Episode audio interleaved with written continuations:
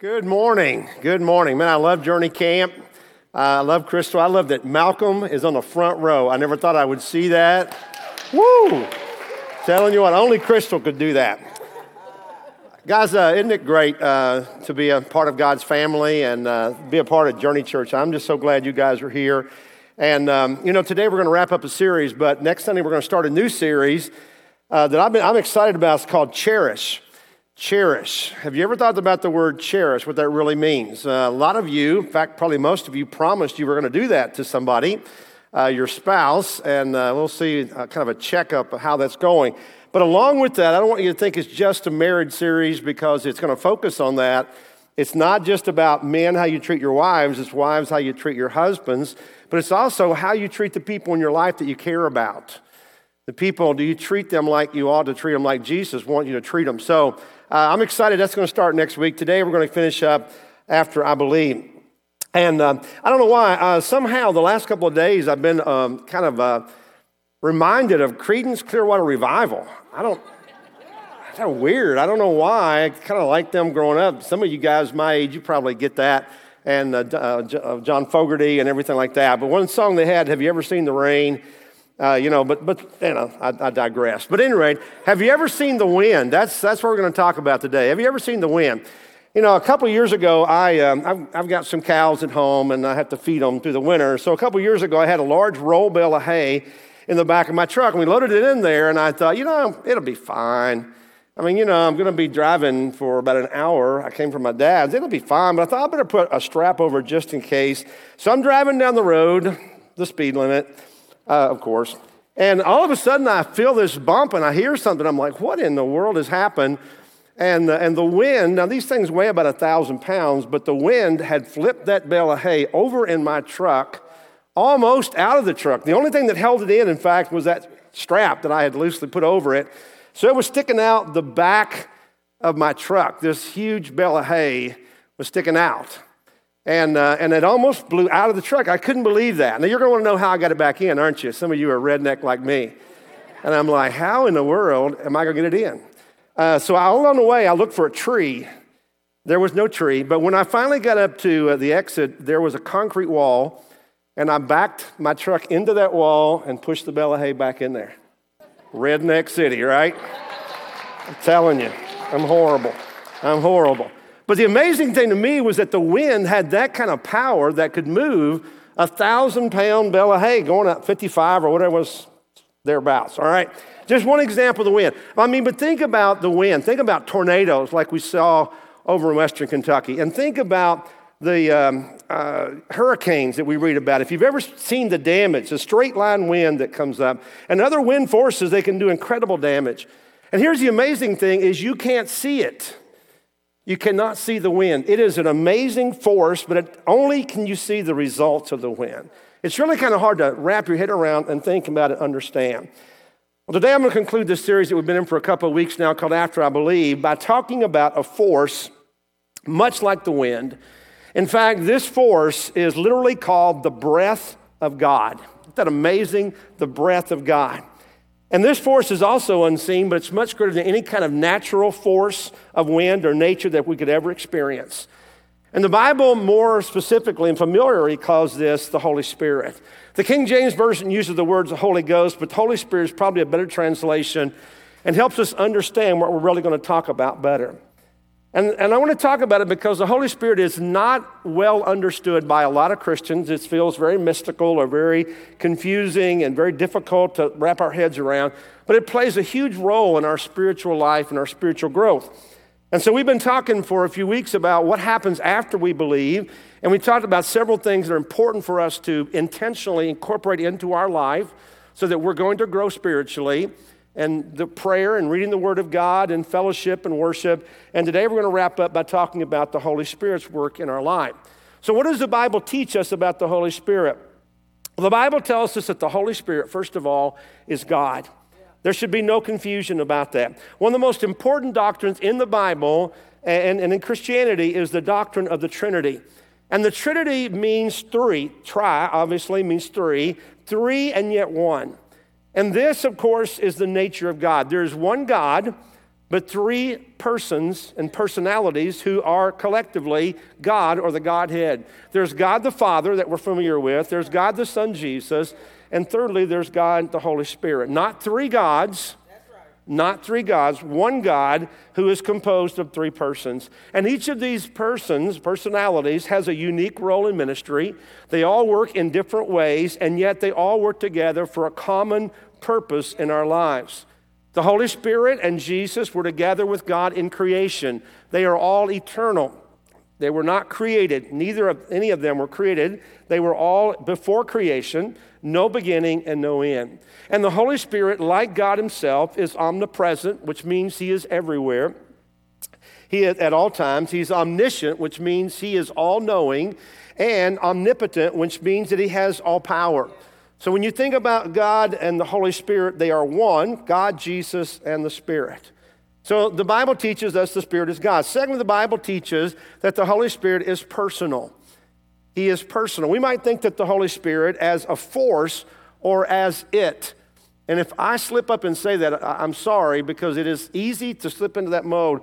But the Spirit is not a it, He is a person, He.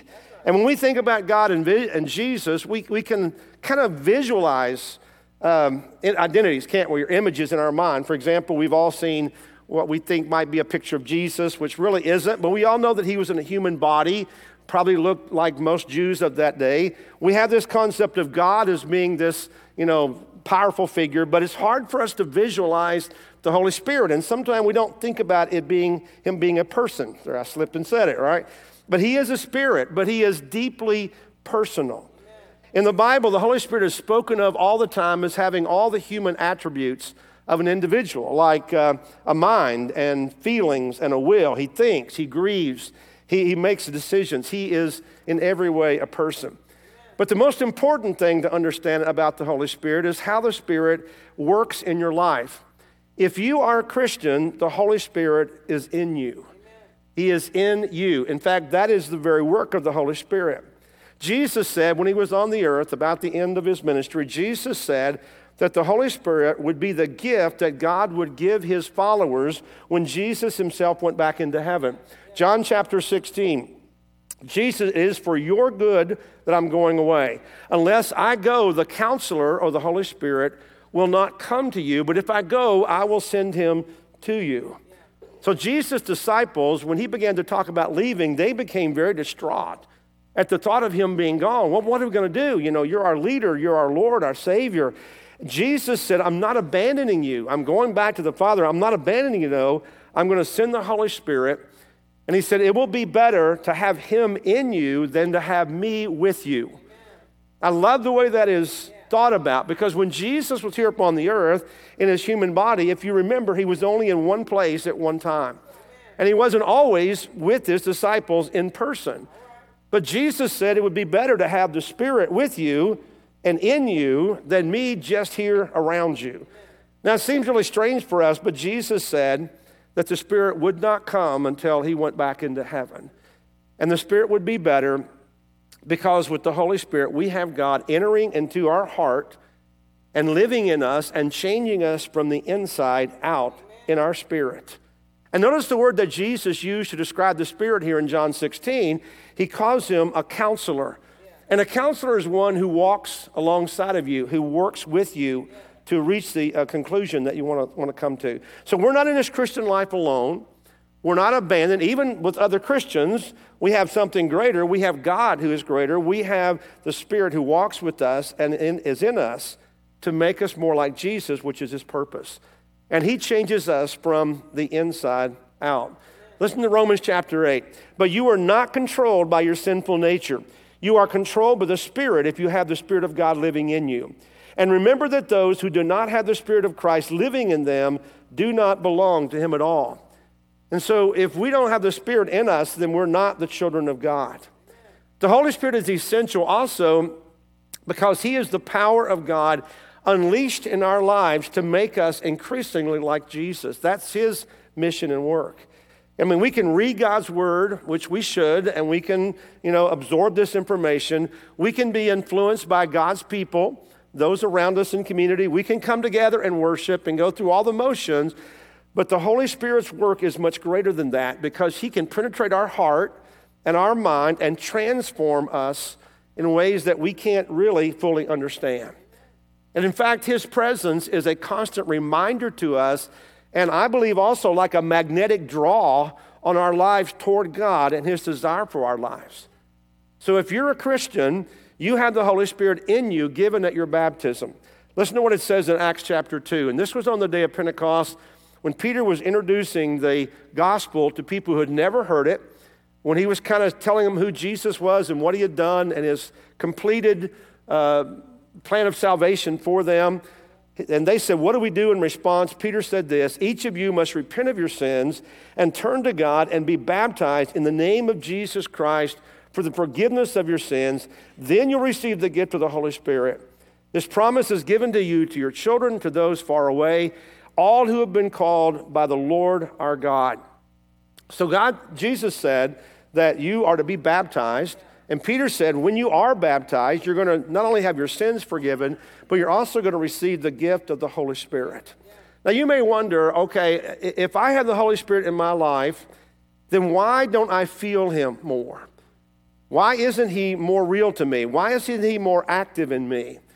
And I think the answer to that is that while you may have the Spirit in you, the real question is how much does the Spirit have of your life?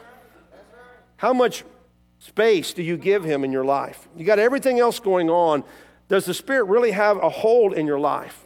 Or is He in some back corner that you don't allow Him to have much influence? You know, several years ago, I heard someone make this statement that I love. They said, The Holy Spirit is a gentleman. He will not force his way into your life or onto your will. He is a gentleman. I like that idea, you know. He's loving, he's kind, he is available, but he's a gentleman. He'll let you put him or uh, keep him from being as active as you want. However, the Bible tells us that the Holy Spirit's work and desire is to direct and lead your life, not just be in the back corner that you call on when you need it, but instead in the front, on the front stage. In Ephesians chapter 5, Paul says, Now that you have the Holy Spirit, be filled with the Spirit. Be filled with the Spirit. See, Paul was writing this to Christians who had the Holy Spirit, but here he's encouraging them that they need to seek more of the Spirit, that they want to, should be seek to be filled with the Spirit. And the idea is that we should continue to be filled while we receive the gift of the Holy Spirit in our baptism, that we should continue to be filled or keep on being filled, which is the language there, by letting the Holy Spirit fill us. Let yourself be filled. In other words, it's an ongoing process. It's not like we go, okay, I've been baptized, got the Spirit, check, and let's move on to something else. It's a continual seeking of the Spirit, an opening, allowing the Spirit to fill us. Now, we might ask, well, why do we need that? Well, first of all, we need more of the Spirit because we need to be led more by the Spirit. But we also need to be refilled because we all leak the Holy Spirit. The Spirit kind of leaves us, you know, not in His own, but we kind of push Him back. The leading, we get our head on something, we get, you know, doing our way, and soon we forget about the Holy Spirit sometime. See, it's not like we're some kind of leaky container that God just keeps pouring the Spirit in. Instead, the Holy Spirit is a person, so being filled is a very personal thing. We invite the Spirit into our life. We invite Him and give Him more space in our life.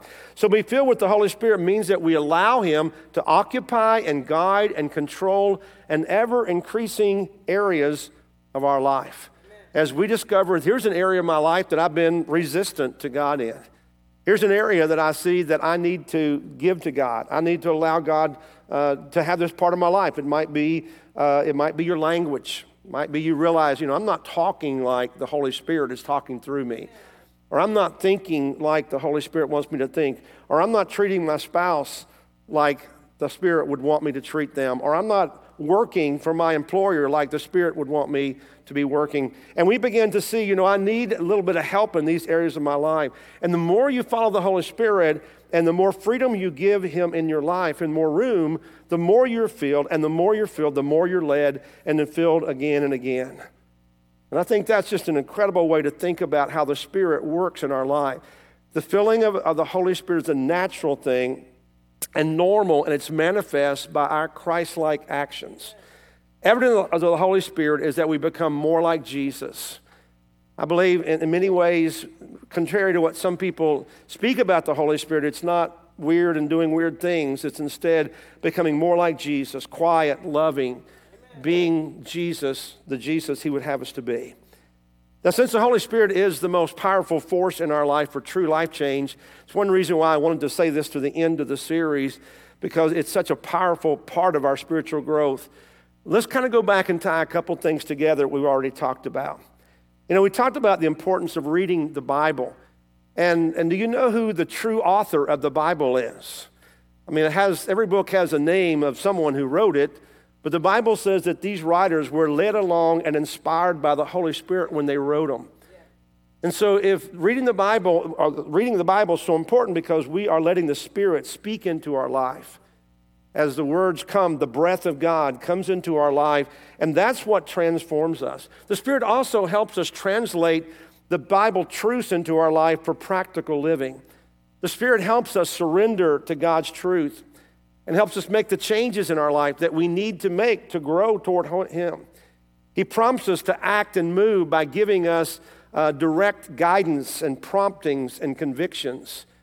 And then we talked about the importance of community. The Holy Spirit works in the advice and the counsel of others as the Spirit speaks through them. You know, you share a problem with another believer and they kind of tell you what, what God's teaching them or what the Spirit may be leading them to say. And whenever we gather to worship with other believers, we know and we sense the presence of the Holy Spirit in that place. So the Holy Spirit also gives us the raw power and experience that we need to follow through doing what we know we ought to do. Because we're not good. We can't do that on our own. None of us are that good. We all are, are human, we're all vulnerable. Uh, and so we're not just trying to be good and be like Jesus by our own power and human effort, but we have the power of the Holy Spirit, the actual outgoing power of God to help us. And so, because of that, we should never say, I just can't be the person that God wants me to be. We, we should never say that because it's not true. We can with the Spirit's help. The Spirit comes alongside of us and comforts and encourages us and lovingly guides us to do the right thing. And that's why the Holy Spirit is hurt whenever we sin. Because whenever you give in to patterns of sin, or whenever you leave an unconfessed and unrepented and unacknowledged sin in your life, you're turning the Holy Spirit away. You're shutting Him out and you're refusing His work in your life. And in essence, you are rejecting Him. And by the way, when you reject the Holy Spirit, you are rejecting God. Now, how does the Spirit respond? Well, the Bible says that the Spirit is grieved, that you sadden the Holy Spirit when you don't let Him have the power and presence in your life that He longs to have.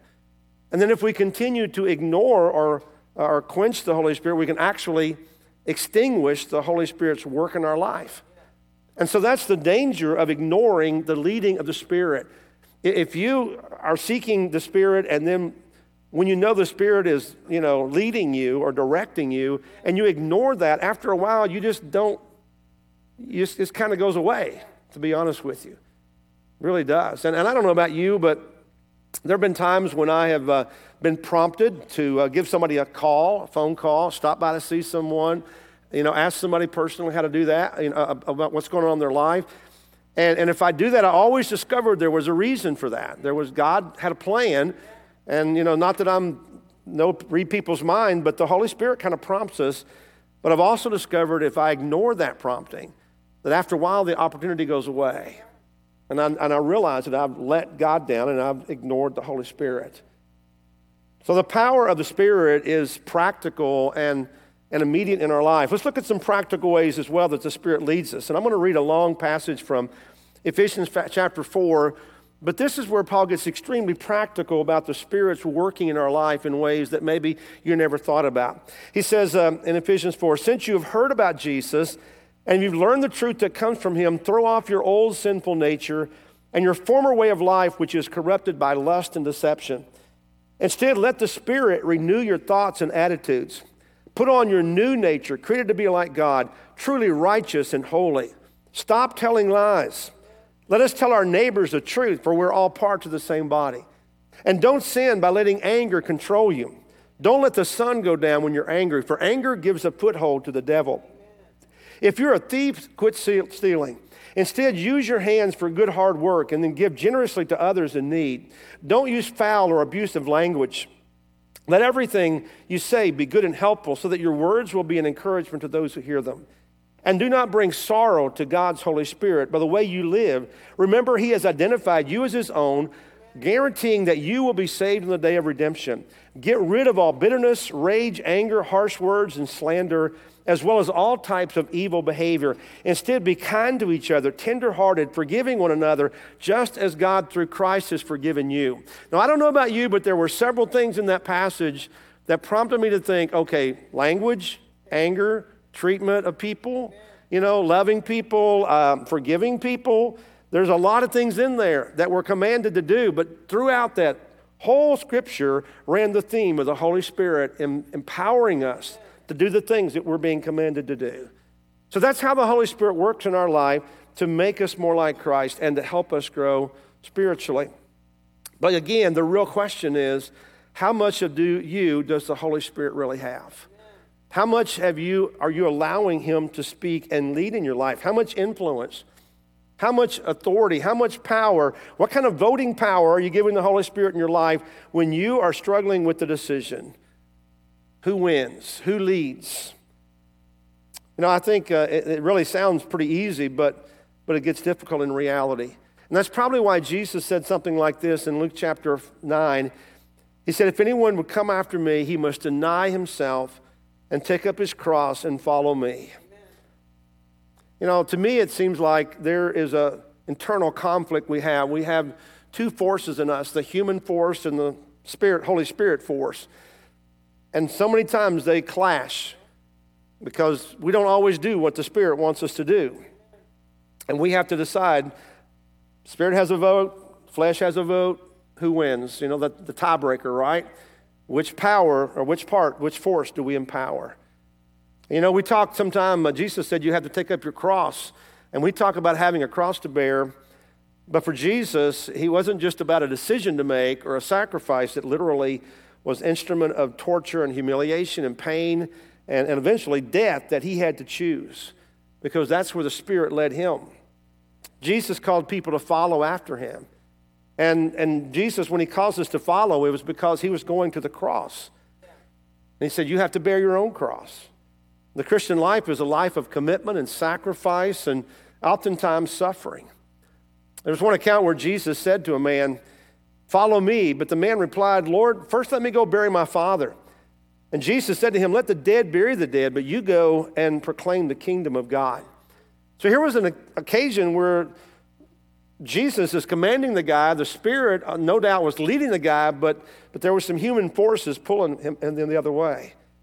And whenever we read these words, it sounds a little bit harsh. It's like, can't the guy even go bury his father?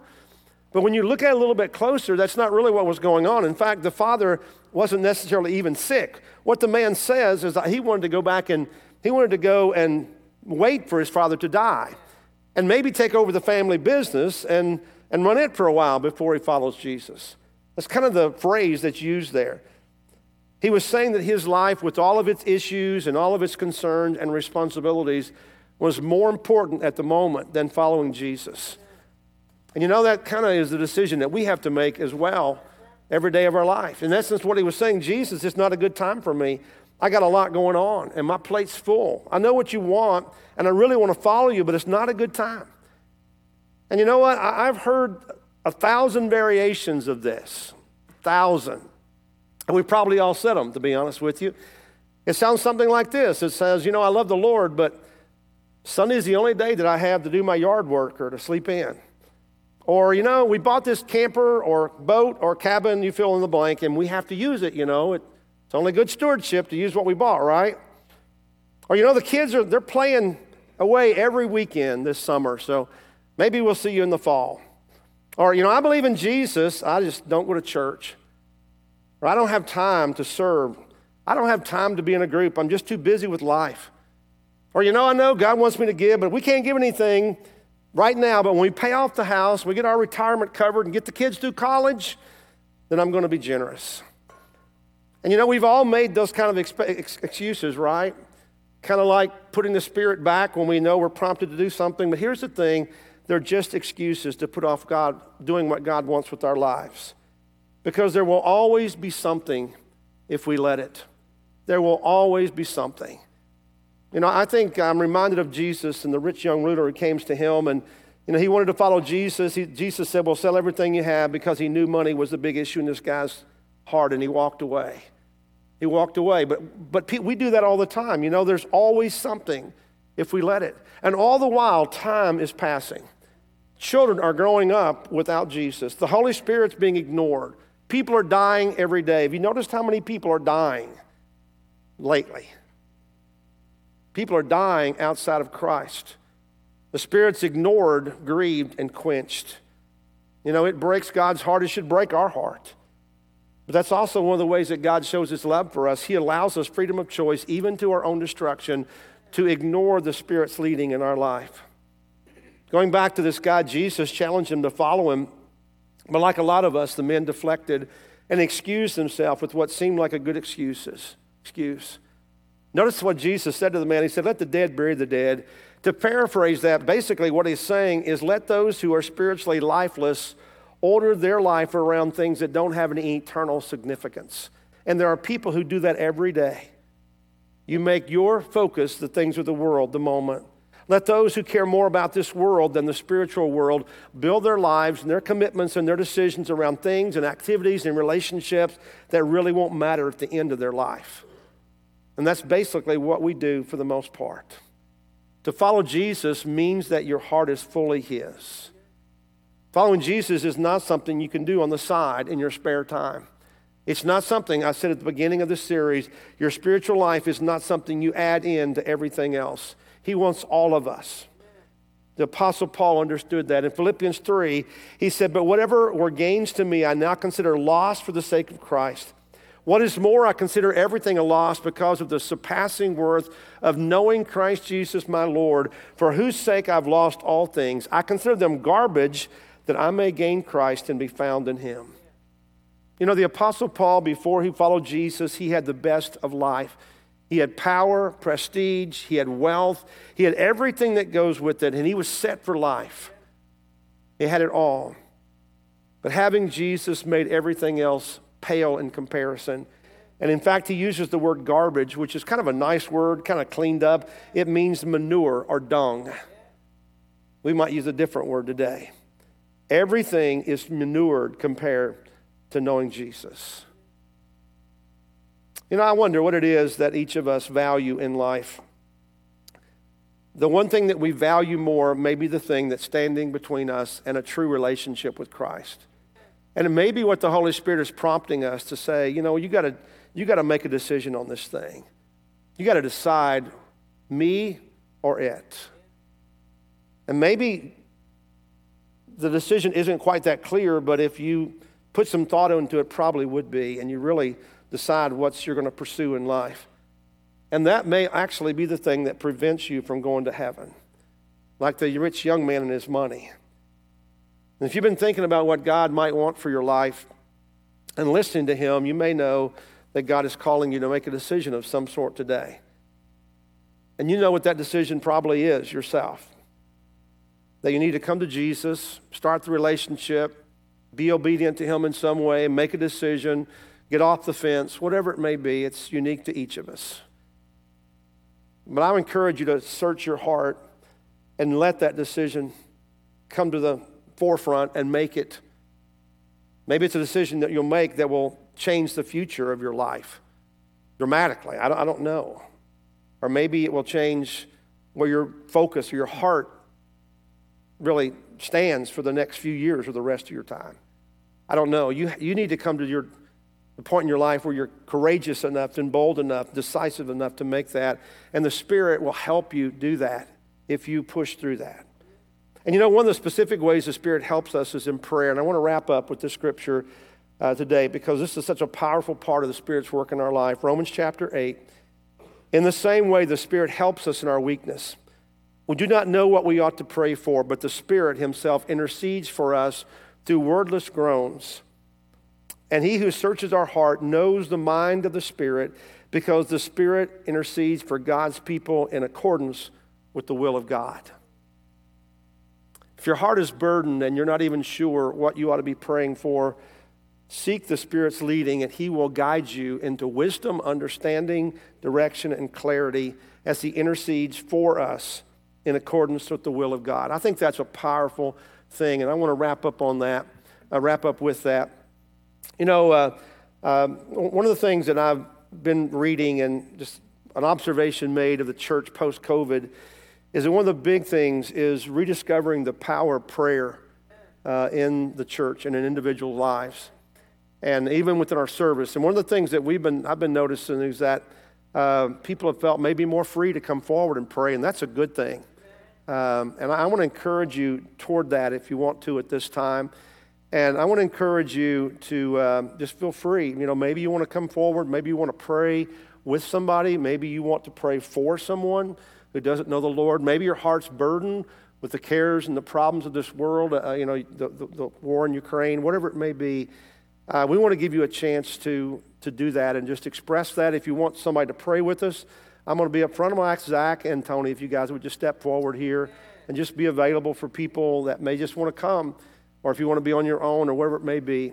Uh, but let's rediscover the power and least let's seek the Holy Spirit's leading in our prayer as well. Let's pray.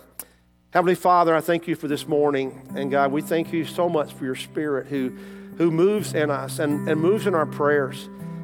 And Lord, as your word says, that sometimes we don't even have the words to express what our heart is dealing with or struggling with. So, Lord, thank you for your Spirit in us who moves and intercedes our thoughts, our desires for your will. Lord, we know that there's a lot in our world to fear, there's a lot to be confused about. Father, we know that you have the answers, and as we seek you, we discover a peace that only you can give. Lord, I pray that peace for everyone that begins with the right relationship with you, but then continues with walking your will and according to your will and discovering what your specific desire and will for our lives is. Father, I know that there are decisions to be made. And Father, last week we got a chance to share with three people who gave their life to Christ and were baptized. And Lord, I know there are those today who have the same need. Lord, I pray and know your spirit is tugging on hearts this morning. And I pray that there would be an openness and receptiveness to hear your spirit. Lord, I pray all these things in Jesus' name. Amen. Let's rise together and worship.